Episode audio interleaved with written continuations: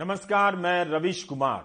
जब 15 अगस्त के दिन बलात्कार के मामले में सजा काट रहे 11 कैदियों को रिहा किया गया, तब कितने ही सवाल उठे कि बिल्किस बानो के साथ बलात्कार और उनके परिवार के कई सदस्यों की हत्या में शामिल इन सभी लोगों को सजा पूरी होने से पहले क्यों छोड़ा गया? गोदी मीडिया से लेकर मंत्री तक सब चुप ही रहे। कायदे से केंद्र सरकार तभी बोल सकती थी कि बलात्कार के मामले के इन दोषियों को समय से पहले रिहा करने की मंजूरी गृह मंत्रालय ने दी। अमित शाह के मंत्रालय की मंजूरी के बाद राज्य सरकार ने दी। उस समय की मीडिया रिपोर्ट को देखिए तो सबकी पड़ताल इसी बात पर टिकी थी, घूम रही थी कि गोधरा की कमेटी ने मंजूरी दी। तब केंद्र सरकार और गृह मंत्रालय क्यों चुप रहा? उसी समय आगे आकर कहना था कि हाँ, हमारे मंत्रालय ने इन आरोपियों को, इन कैदियों को समय से पहले क्षमादान देने की मंजूरी दी और वे 15 अगस्त के दिन रिहा कर दिए गए। सारा देश 15 अगस्त को एक अलग ही टास्क में लगा दिया गया कि घर घर तिरंगा फहराना है। लोग लग भी गए कि देशभक्ति साबित कर देनी है। यहाँ रिकॉर्ड बन रहा था, वहाँ रिकॉर्ड बन रहा था और उसी बीच गुजरात में 11 बलात्कारी और हत्या के दोषी चुपके से रिहा किए जा रहे थे। उनकी सजा माफ़ कर समय से पहले रिहा किया गया था। घर घर तिरंगा से इतनी तो देशभक्ति आनी ही चाहिए कि जब सवाल उठ गया, तभी गृह मंत्रालय इस सच का सामना करता और कह देता कि उसके मंत्रालय की मंजूरी के बाद ही इन्हें रिहा किया गया है।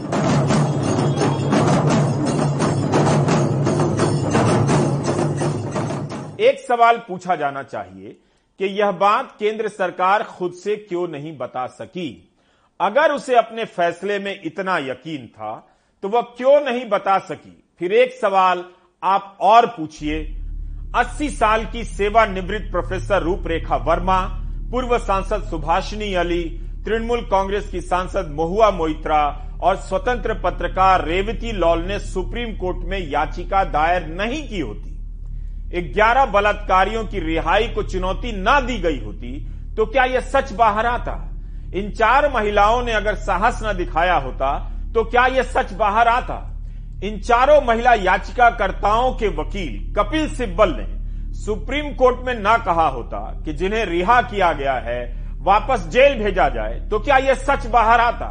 23 अगस्त 25 अगस्त 9 सितंबर तक सुनवाई हुई, मगर गृह मंत्रालय ने एक बार भी नहीं कहा कि उसकी मंजूरी के बाद राज्य सरकार ने रिहाई की मंजूरी दी है। तो इस एक सच को बाहर लाने में आप इन चारों महिलाओं का शुक्रिया अदा कीजिए। 25 अगस्त को तत्कालीन चीफ जस्टिस की बेंच को कहना पड़ा कि इनकी रिहाई के लिए सुप्रीम कोर्ट ने आदेश नहीं दिया था। इस पंक्ति को याद रखिएगा, आगे बताऊँगा। कोर्ट ने तब कहा कि हमने गुजरात को केवल कानून के अनुसार आगे बढ़ने को कहा। सुप्रीम कोर्ट ने अपनी सफ़ाई दे दी तब तो गृह मंत्रालय को आगे आकर कहना था कि बलात्कारियों को रिहा करने के मामले में हमने भी मंजूरी दी है। उसके बाद गुजरात सरकार ने मंजूरी दी है। अगर यह याचिका कोर्ट में दायर ना होती तो सोचिए कि आप कितना कुछ नहीं जान पाते। इसी तरह अनेक मामलों में आप कुछ नहीं जानते। 25 अगस्त को सुप्रीम कोर्ट ने कहा कि वह बिल्किस बानो के 11 दोषियों की रिहाई का परीक्षण करना चाहता है।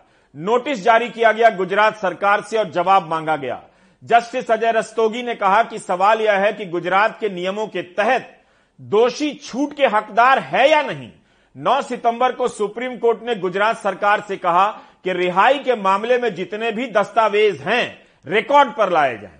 अब जब आदेश के रिकॉर्ड सामने आए हैं तो सच बाहर आया है कि गृह मंत्रालय की मंजूरी भी 11 बलात्कारियों के क्षमादान और समय से पहले रिहाई में शामिल है। आज सुप्रीम कोर्ट में हलफनामे को लेकर सुनवाई हुई है। हम हलफनामे के डिटेल और आज की सुनवाई की रिपोर्ट पर आएँगे, लेकिन क्रम से देखते चलिए कि आपकी आँखों पर पट्टी कैसे चिपकाई जाती है। वो भी खुले खुलेआम कि आप देखते हुए भी ना देखें, क्योंकि अब जनता का एक बड़ा सा हिस्सा दिमाग में भरे जहर से देखता है, नज़र से नहीं। अगर नज़र से जनता देखती तो यह सवाल करने का नैतिक साहस रखती कि क्या इस समाज में इस तरह से बलात्कार और हत्या के दोषियों को रिहा किया जाएगा? रिहा होने पर टीका लगाकर सम्मान किया जाएगा? फूल माला पहनाया जाएगा? और सवाल उठने के बाद भी इनका फिर से सम्मान होगा और मिठाई खिलाई जाएगी। जनता का जो हिस्सा बलात्कार के मामले में कम से कम फांसी की मांग करता था वही हिस्सा बिल्किस के बलात्कारियों के मामले में इतने कम पर कैसे चुप रह गया? राष्ट्रपति पद की उम्मीदवार को राष्ट्रपत्नी कह देने पर कितना हंगामा हुआ? संसद तक में बयानबाजी हुई। कांग्रेस के नेता ने माफ़ी मांगी।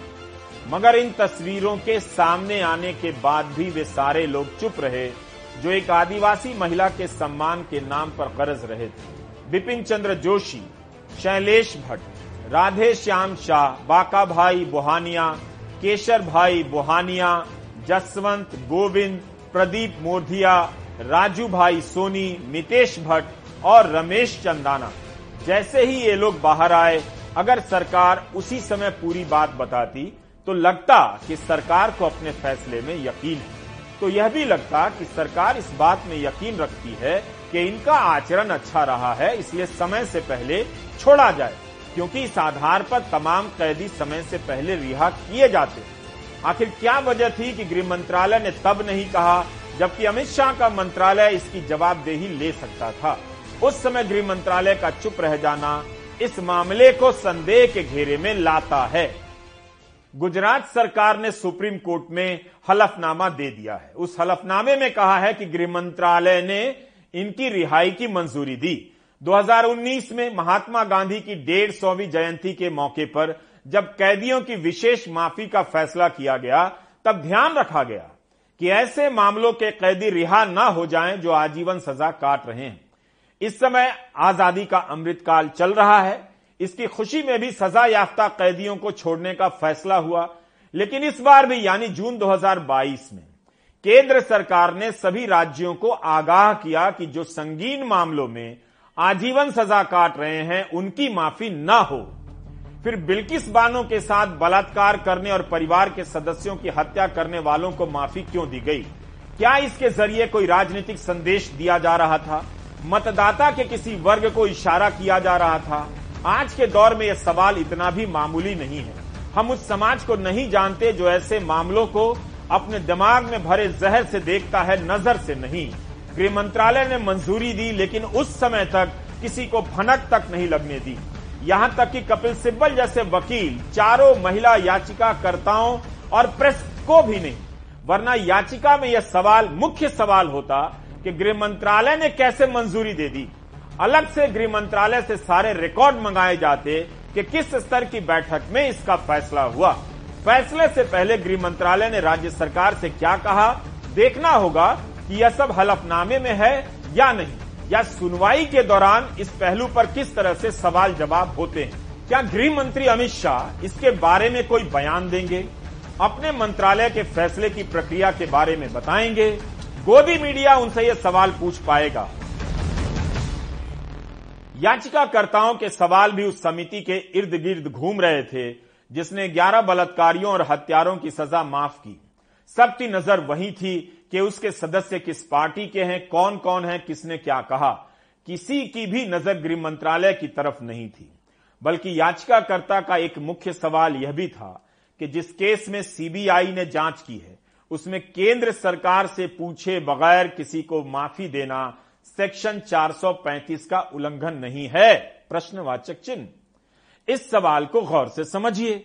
सीबीआई की मंजूरी पर शक है, मगर गृह मंत्रालय पर नहीं वरना यह भी एक मुख्य सवाल तो होता ही। बताइए, जिस दिन खबर आती है कि गृह मंत्रालय ने एक महिला के साथ छेड़खानी करने के आरोप में एक आईएएस अफसर जितेंद्र नारायण को निलंबित कर दिया। कोर्ट के फैसले के आधार पर नहीं, बल्कि जाँच रिपोर्ट के आधार पर। उसी दिन खबर आ जाती है कि बिल्किस बानो के बलात्कारियों को रिहा करने के मामले में गृह मंत्रालय ने मंजूरी दे दी। इस केस में तो कोर्ट का फैसला है, आजीवन कैद की सजा है, तब भी इन्हें रिहा किया गया। नारी की गरिमा का सम्मान किस तराजू पर तोला जा रहा है, आप देख सकते हैं। दिखेगा तभी जब नज़र होगी, दिमाग में जहर नहीं। 477 पेज का हलफनामा है। ज़ाहिर है धीरे धीरे बातें निकलकर आती रहेंगी। हमारे सहयोगी आशीष भार्गव ने बताया कि मुंबई के स्पेशल जज और सीबीआई ने इन 11 लोगों की रिहाई का विरोध किया था।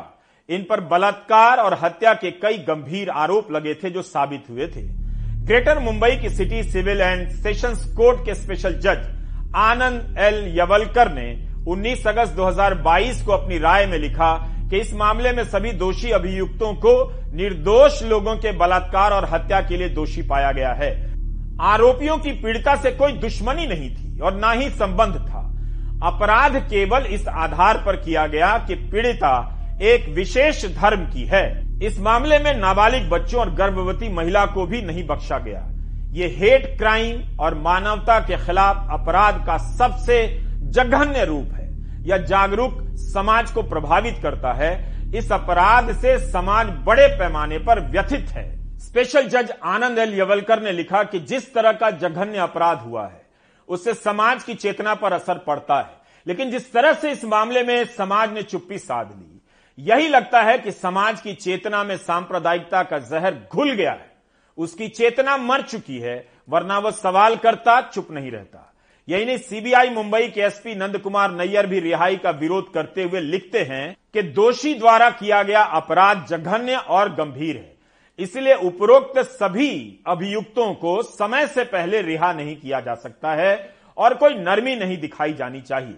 सीबीआई के एसपी विरोध कर रहे हैं, स्पेशल जज विरोध कर रहे हैं, मगर गृह मंत्रालय इनकी रिहाई को मंजूरी देता है। आज इस मामले में सुनवाई हुई। जस्टिस अजय रस्तोगी और जस्टिस सीटी रवि कुमार की बेंच इस केस को सुन रही थी। याचिकाकर्ताओं के वकील कपिल सिब्बल ने हलफनामे पर जवाब देने के लिए कोर्ट से समय मांगा है। 29 नवंबर को अगली सुनवाई है। जस्टिस रस्तोगी ने पूछा कि रात को भारी भरकम हलफनामा दाखिल हुआ। हमने सुबह इसे अखबारों में पढ़ा।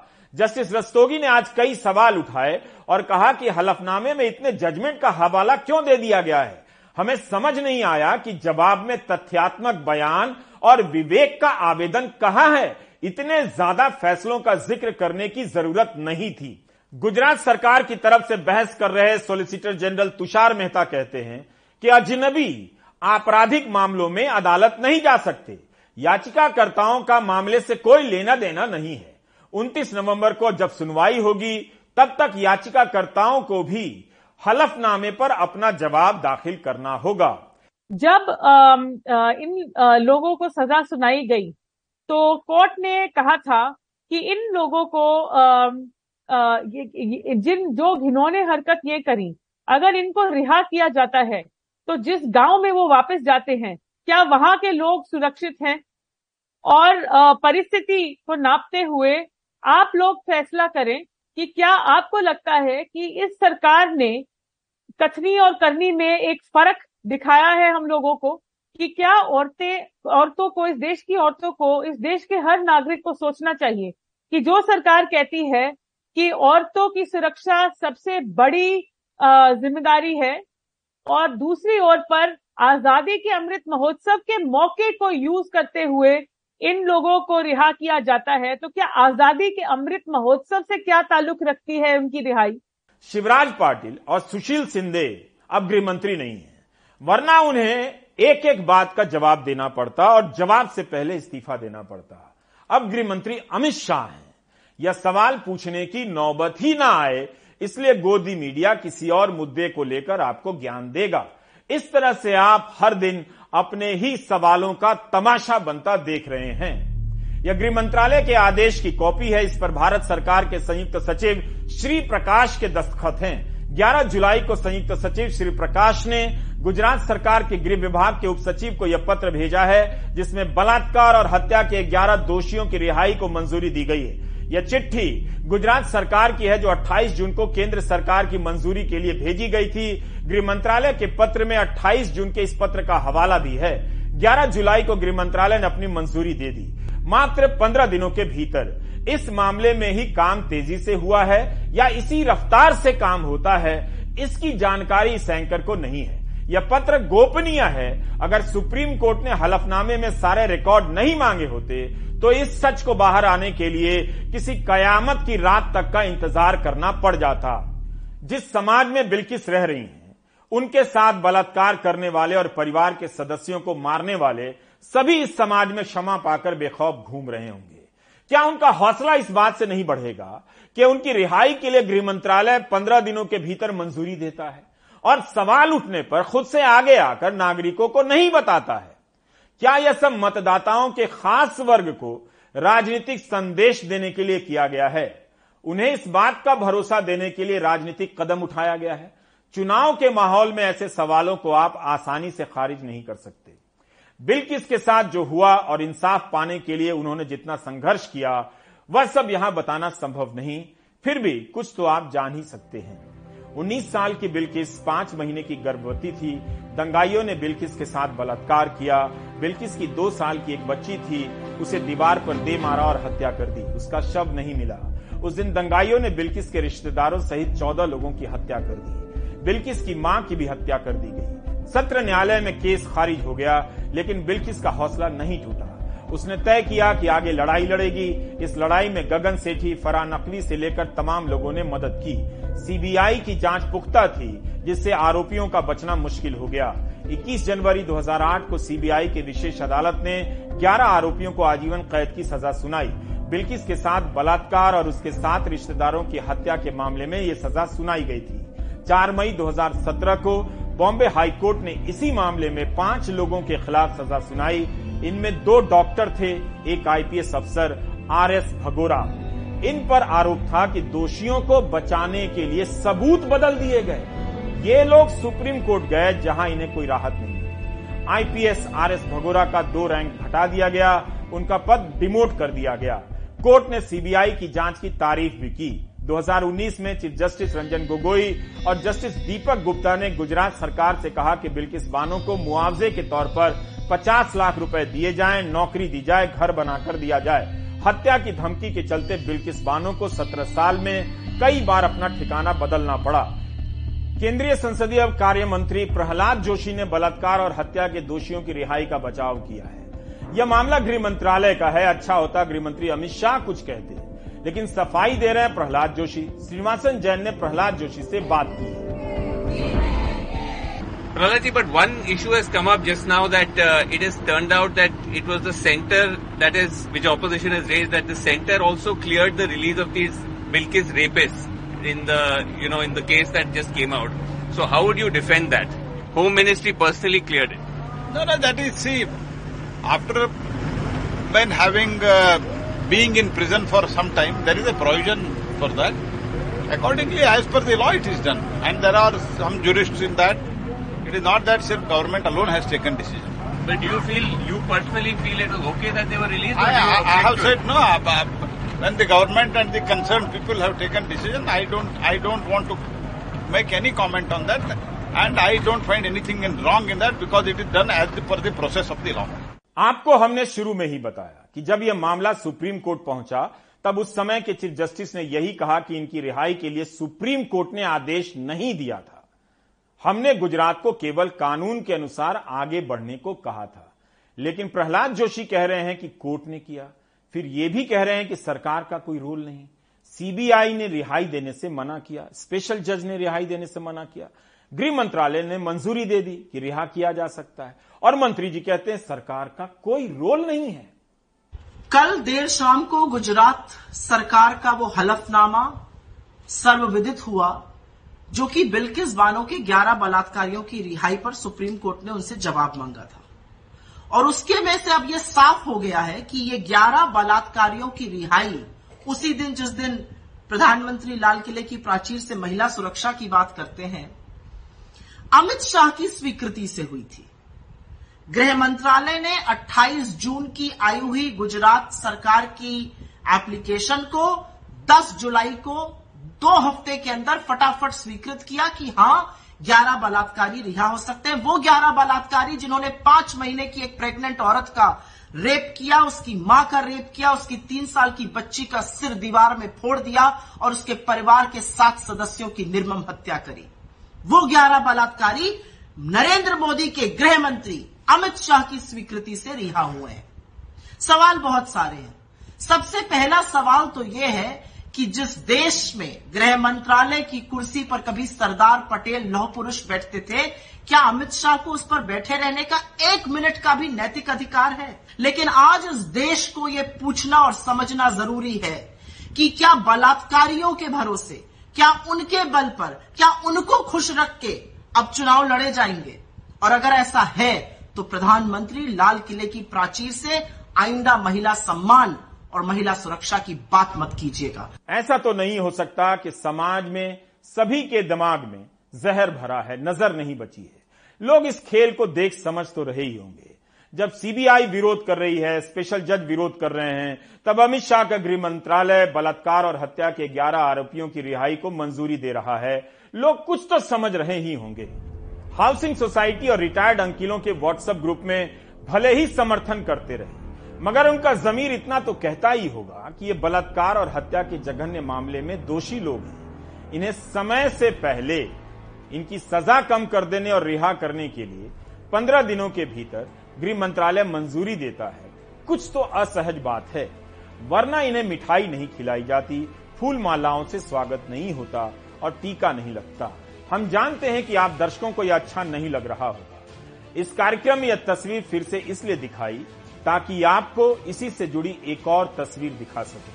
ताकि आप इस भ्रम में ना रहें कि बलात्कार और हत्या के इन आरोपियों का स्वागत करने वाले ये अनजान चेहरे हैं, सरकार या पार्टी के नहीं। अब आप इस तस्वीर को देखिए।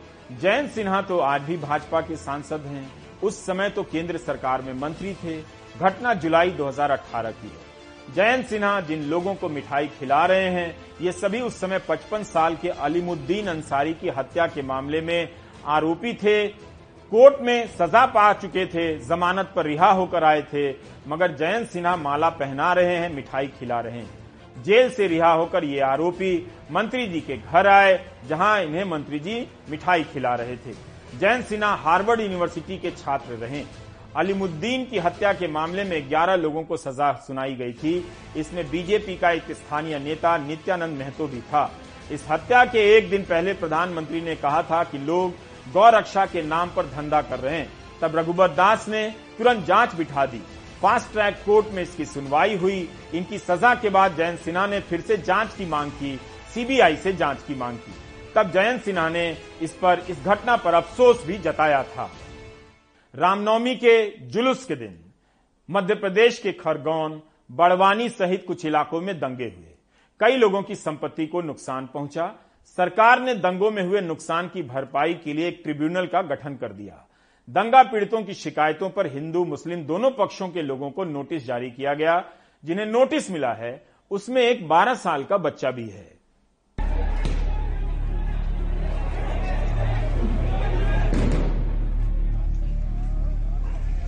जिनने पत्थर चलाए हैं,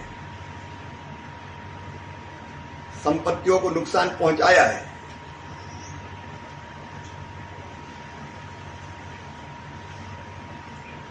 उनको दंडित तो किया ही जाएगा। लेकिन चाहे सार्वजनिक संपत्ति हो, चाहे निजी संपत्ति हो, जितना नुकसान हुआ उसकी वसूली भी उनसे की जाएगी। मध्य प्रदेश पे हमने लोक एवं निजी संपत्ति को नुकसान का निवारण और नुकसानी की वसूली अधिनियम पारित किया है। 10 अप्रैल को खरगोन में दंगे भड़के। कई लोगों के मकान दुकान जला दिए गए तोड़ फोड़ हुई। Madhya Pradesh prevention and recovery of damage to public property act के तहत स्थापित ट्रिब्यूनल में शिकायतें आने लगी। 25 अगस्त 2022 को एक महिला की शिकायत पर दावा आयुक्त ने 12 साल के फैजान को भी नोटिस भेजा। दावा दो लाख नब्बे हज़ार रूपए का है। फैजान का कहना है दंगों के वक्त घर पर ही था। जिस दिन ये दंगे की घटना उस दिन आप कहाँ थे? उस दिन हम कहा थे? घर में थे। तो ये आपको जो नोटिस दिया है और आपको दंगे में शामिल बताया तो क्या आप उसमें थे कि नहीं थे? नहीं थे हम तो सोहेल थे। फैजान के पिता कालू खान मजदूरी करते हैं उन्हें भी चार लाख भरने का नोटिस मिला है। खाना वाना खा के हम सो गए बाप बेटे हम घर में ही थे। ऐसा कुछ भी नहीं, हमारे मोहल्ले में उधर हुआ। बाकी उधर मोहल्ले वालों ने नोटिस दिया है। मेरे बच्चे का नाम का भी नाबालिग के और मेरे नाम का भी दिया। हम तो हमारे घर पे थे। बाकी हमको इंसाफ चाहिए। फैजान के परिजनों ने हाईकोर्ट की शरण ली, लेकिन कोर्ट ने उन्हें दावा प्राधिकरण के सामने ही पक्ष रखने को कहा। फैजान के वकील का कहना है कि प्राधिकरण ने उनका दावा ये कहकर खारिज कर दिया कि मामला दीवानी है। अगर ये एक आपराधिक मामला होता तो बच्चे को किशोर न्याय अधिनियम का संरक्षण मिलता। ये मामला जुर्माने के बारे में है न कि सजा के बारे में। पैसे उसके माता पिता से वसूल किए जाएँगे क्योंकि वो उसके लिए जिम्मेदार हैं। हमने वो ऑब्जेक्शन रेज किया लेकिन क्लेम्स ट्रिब्यूनल ने उसको ये कहते हुए खारिज कर दिया कि वो सिविल रिकवरी है। ये एक बड़ी एम्बिगिटी है जो कि अपने आप में इस एक्ट में दिखती है कि ये एक्ट क्रिमिनल प्रोसीजर्स फॉलो कर रहा है सिविल प्रोसीजर्स अपने आप पे अप्लाई कर रहा है। आ, कोई प्रोसीड्स ऑफ़ क्राइम नहीं है फिर भी लोगों के ऊपर क्लेम्स जो है कमिट भी हो रहे हैं और क्लेम्स अवार्ड भी हो रहे हैं। दावा प्राधिकरण के फैसले को लेकर सत्ता पक्ष की अपनी दलीलें हैं विपक्ष के अपने आरोप। अगर ये बच्चा उसमें संलिप्त पाया गया है तो उसको सिविल कानून के तहत नोटिस गया है और मुझे लगता है कि कानूनी प्रक्रिया जो है वो अपना काम करती है।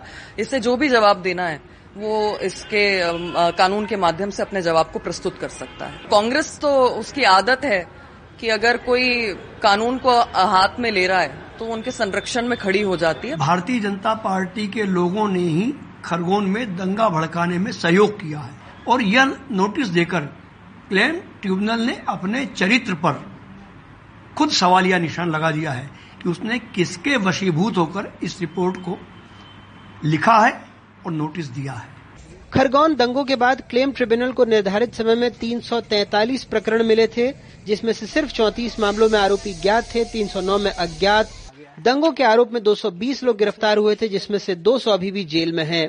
ट्रिब्यूनल ने अभी तक छह मामलों में 50 आरोपियों से सात लाख छियालीस हज़ार की वसूली के नोटिस दिए हैं, जिसमें चार मामलों में मुआवजा हिंदुओं को मिलेगा, दो मामलों में मुस्लिम परिवारों को इस क्लेम ट्रिब्यूनल को सिविल कोर्ट के बराबर के अधिकार और शक्तियाँ होती हैं और उसके आदेश को सिर्फ़ उच्च न्यायालय में ही चुनौती दी जा सकती है। पंद्रह दिनों के अंदर मुआवजा राशि नहीं जमा करने पर ब्याज लगता है और स्थानीय प्रशासन आरोपी की संपत्ति को नीलाम करके भी जुर्माना वसूल सकता है। खरगोन से अपने सहयोगी आसिफ और भोपाल से कैमरा पर्सन रिजवान खान के साथ अनुराग द्वारी, एनडीटीवी इंडिया। रूस के राष्ट्रपति व्लादिमीर पुतिन प्राइम टाइम नहीं देखते हैं। या प्राइम टाइम का कोई दर्शक पुतिन के संपर्क में है तो मेरी एक बात उन तक पहुँचा दे। मैं उनसे यह जानना चाहता हूँ कि क्या भारत के प्रधानमंत्री के फ़ोन के बाद पुतिन जी ने युद्ध रोक दिया ताकि यूक्रेन में पढ़ रहे भारतीय छात्र बाहर आ सकें? यदि इसका जवाब हाँ है तो यह भी बताएँ कि पुतिन जी ने कभी इसका श्रेय क्यों नहीं लिया? क्या यह खबर रूस की मीडिया में भी छपी? इसके बाद अगला सवाल है कि युद्ध रोकने का फैसला रूस का एक तरफा था या उन्होंने यूक्रेन के राष्ट्रपति जेलेंस्की जी से बात कर समय तय किया था कि इतने से इतने बजे तक बम नहीं गिराएँगे, या भारत ने यूक्रेन और रूस दोनों से बात कर अलार्म सेट कर दिया था कि इतने से इतने बजे तक दोनों बम ना गिराएँ, युद्ध ना करें, हम अपने बच्चों को निकाल लेंगे। यह सवाल इसलिए पूछ रहा हूँ कि अब पुतिन जी को सामने आना चाहिए और सच बता देना चाहिए। क्योंकि जब बीजेपी के सांसद रविशंकर प्रसाद ने ऐसा दावा कर दिया, तब विदेश मंत्रालय के प्रवक्ता ने इसकी हँसी भी उड़ा दी एक तरह से। लेकिन अब तो विदेश मंत्री ही ऐसा दावा कर रहे हैं। पहले विदेश मंत्री का बयान सुनिए कि उन्होंने गुजरात के सूरत में क्या कहा, उसके बाद उनके ही प्रवक्ता का बयान सुनिए और फिर कांग्रेस के प्रवक्ता का बयान सुनिए। प्रधानमंत्री ने प्रेसिडेंट पुतिन को फ़ोन किया और यूक्रेन के प्रेसिडेंट जेलेंस्की को फ़ोन किया। और कहा कि हमारे बच्चे फंसे हैं और मैं चाहता हूँ, ये मेरी रिक्वेस्ट है कि जब तक वो निकलें, आप हमें टाइम दीजिए। इस समय सीमा में उनको निकालेंगे और आप मुझे अपना वचन दीजिए कि इस समय फायरिंग नहीं होगी। और उसके कारण उसके कारण हम इन दोनों शहर से हमारे लोगों को निकाल पाए। I think that that's that's a kind of conversation, but uh, extrapolating that to say that somebody is holding a bombing uh, or that uh, you know this is somewhere we are coordinating that, I think is uh, is absolutely inaccurate. Hindi में एक मुहावरा है जैसी संगत वैसी रंगत आज जयशंकर जी जिन लोगों की संगत में हैं आज वो तर्कों को भूल गए इस तरह की बातें कर रहे हैं थोड़े दिन और रहे तो हमारे देश के विदेश मंत्री बोलेंगे कि मोदी जी ने दो तीन बम अपने हाथ से पकड़ के डिफ्यूज भी कर दिए थे। मैं उनसे पूछना चाहता हूँ कि जयशंकर जी, क्यों हमारे देश की जो भुखमरी की रैंकिंग है हंगर इंडेक्स में जो रैंकिंग है, वो 121 देशों में 107वें नंबर पर आ चुकी है? मैं उनसे पूछना चाहता हूँ कि हमारे जो जितने भी आसपास के देश है, अफ़गानिस्तान को छोड़ के सब हमसे बेहतर प्रदर्शन कर रहे हैं। चाहे वो बांग्लादेश हो, चाहे वो नेपाल हो, चाहे वो श्रीलंका जैसे फेल्ड इकोनॉमी वाला इस देश हो, चाहे पाकिस्तान हो, जिससे मोदी जी हमेशा अपने आप को कंपेयर करके प्रसन्न रहना चाहते हैं। क्यों हमारे देश की हंगर इंडेक्स आज इस स्थिति में पहुँची है? पिछले साल जो 101वें नंबर पे थे आज हम 107वें नंबर पे आ गए 121 देशों में। मैं उनसे पूछना चाहता हूँ जयशंकर जी कि क्यों जो कल जो सप्ताह खत्म हुआ, उसमें सीएमआई ई के अनुसार centre for monitoring of Indian economy के अनुसार, बेरोजगारी की दर फिर से 8 प्रतिशत पर 8 परसेंट पर बनी हुई है। 2012 में वो 2 प्रतिशत पर थी। इन सवालों का जवाब दीजिए, क्यों त्योहारों के सीज़न में महँगाई बढ़ती जा रही है? इन सवालों का जवाब दीजिए। ये कुतर्कों से बाहर निकलिए, लोगों को भ्रमित करना बंद कीजिए। आपने क्या किया पिछले आठ साल में? उसका लेखा जोखा दीजिए। आपकी गलत नीतियों के कारण हमारे देश का डेमोग्राफिक डिविडेंड आज डेमोग्राफिक डिजास्टर बन चुका है। देश के जो युवा है, वो नौकरियों के लिए भटक रहे हैं। आप कह रहे हो हमने रूस उक्रेन युद्ध को बंद करवा दिया। आप अगर सोचने के मूड में हैं तो सोच सकते हैं कि जब प्रधानमंत्री के फ़ोन पर रूस और यूक्रेन युद्ध रोक सकते हैं तो कितनी देर के लिए युद्ध रोका गया? क्योंकि भारत के छात्रों को पोलैंड की सीमा तक आने में ही कई घंटे लगे थे। क्या वाकई युद्ध रोका गया? क्या ऐसी कोई भी खबर दुनिया के किसी अखबार में छपी है? अगर युद्ध रोकने से प्रधानमंत्री मोदी की वाहवाही हो रही है तो इसे लेकर पुतिन अपनी वाहवाही क्यों नहीं करा रहे हैं? दिल्ली हाई कोर्ट ने आज उमर खालिद की जमानत याचिका खारिज कर दी। उमर को दिल्ली दंगों के मामले में साजिश रचने के आरोप में गिरफ़्तार किया गया था। उनके खिलाफ यूएपीए की धारा लगा दी गई है। जस्टिस सिद्धार्थ मृदुल और जस्टिस रजनीश भटनागर की बेंच ने यह फैसला सुनाया मीडिया रिपोर्ट के अनुसार बेंच ने कहा कि जमानत की याचिका में कोई दम नहीं। जिनकी बेंच ने 30 मई को कहा था कि उमर खालिद का भाषण आतंकी कार्रवाई नहीं है। जिस भाषण की चर्चा हो रही है, उसे उमर ने महाराष्ट्र के अमरावती में दिया था। उमर 14 सितंबर 2020 से जेल में है, सात दिन हो चुके हैं। पर खबर यह नहीं है, शायद नहीं है, क्योंकि खबर तो वही है कि सीबीआई और स्पेशल कोर्ट ने बलात्कार और हत्या के आरोपियों को रिहा करने से मना कर दिया तो गृह मंत्रालय ने क्यों मंजूरी दी? अब यही आज का दौर है और यही आपका देश है। ब्रेक ले लीजिए।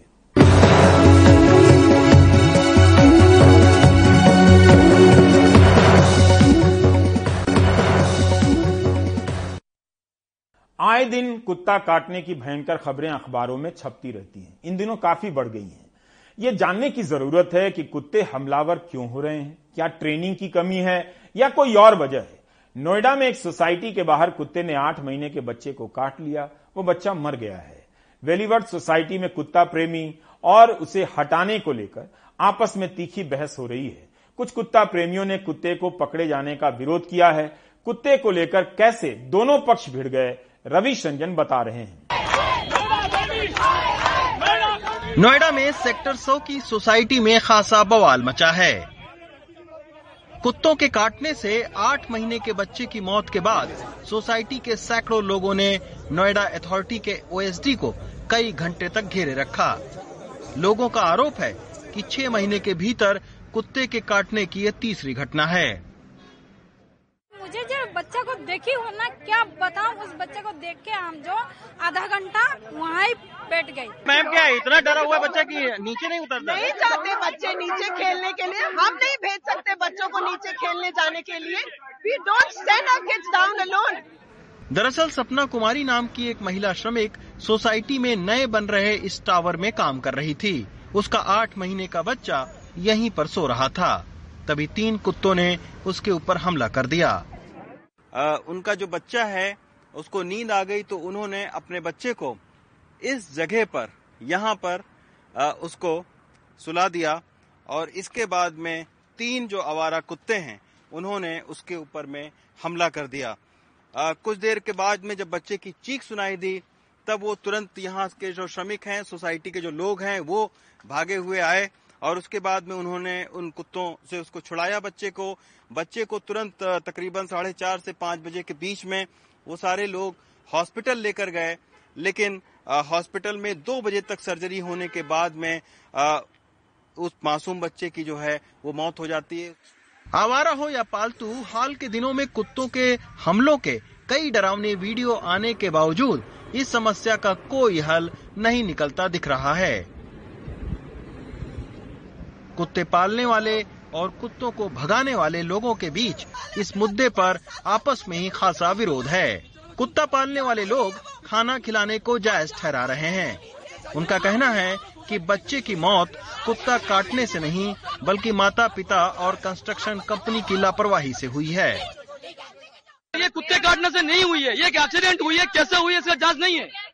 ये कुत्ता कुत्ता काटने से नहीं, कुत्ता काटने से मौत नहीं हुई, सर। और उन्होंने उठाया उन्होंने उठाया पुलिस में सॉरी भी मांगा गया पुलिस में सॉरी भी मांगा गया। तो मांगा गया ना छेड़ने पे तो कुत्तों को भी सजा मिलनी चाहिए काटने पे। अरे मैम कुत्ते तुम्हारे घर की नहीं है। तो वही तो मैं कह रही हूँ। किसी का नहीं है सबकी है। तो पाल ले उनको। ले अपने बच्चों को कि सात साल के बच्चे को नीचे भेज दूँ मैं उधर मामला तूल पकड़ते देख नोएडा अथॉरिटी के ओएसडी इंदु प्रकाश ने अब कुत्तों के चार और शेल्टर बनाने की बात कही है। लेकिन जिस श्रमिक ने अपने आठ महीने के मासूम बच्चे को खो दिया उसे अब दमोह भेज दिया गया और उसकी आर्थिक मदद का कोई भी आश्वासन नहीं मिला है। यहाँ से की परिस्थितियाँ क्या थी? किन परिस्थितियों में क्या हुआ क्या नहीं हुआ? उसके बाद ही कोई बात हो सकती है। परिस्थिति क्या मतलब जाँच भाई आप ऐसे क्या काटा करिएगा देश में कुत्ता काटने के मामलों में रिकॉर्ड बढ़ोतरी हुई है। इस साल छह महीने के भीतर चौदह लाख से ज़्यादा लोगों को कुत्तों ने काटा। वजह यह है कि पालतू कुत्तों से लेकर आवारा कुत्तों तक कोई स्पष्ट नीति नहीं है। नोएडा से अरविंद उत्तम के साथ रवीश रंजन शुक्ला, एनडीटीवी इंडिया। आप देख रहे थे प्राइम टाइम, नमस्कार।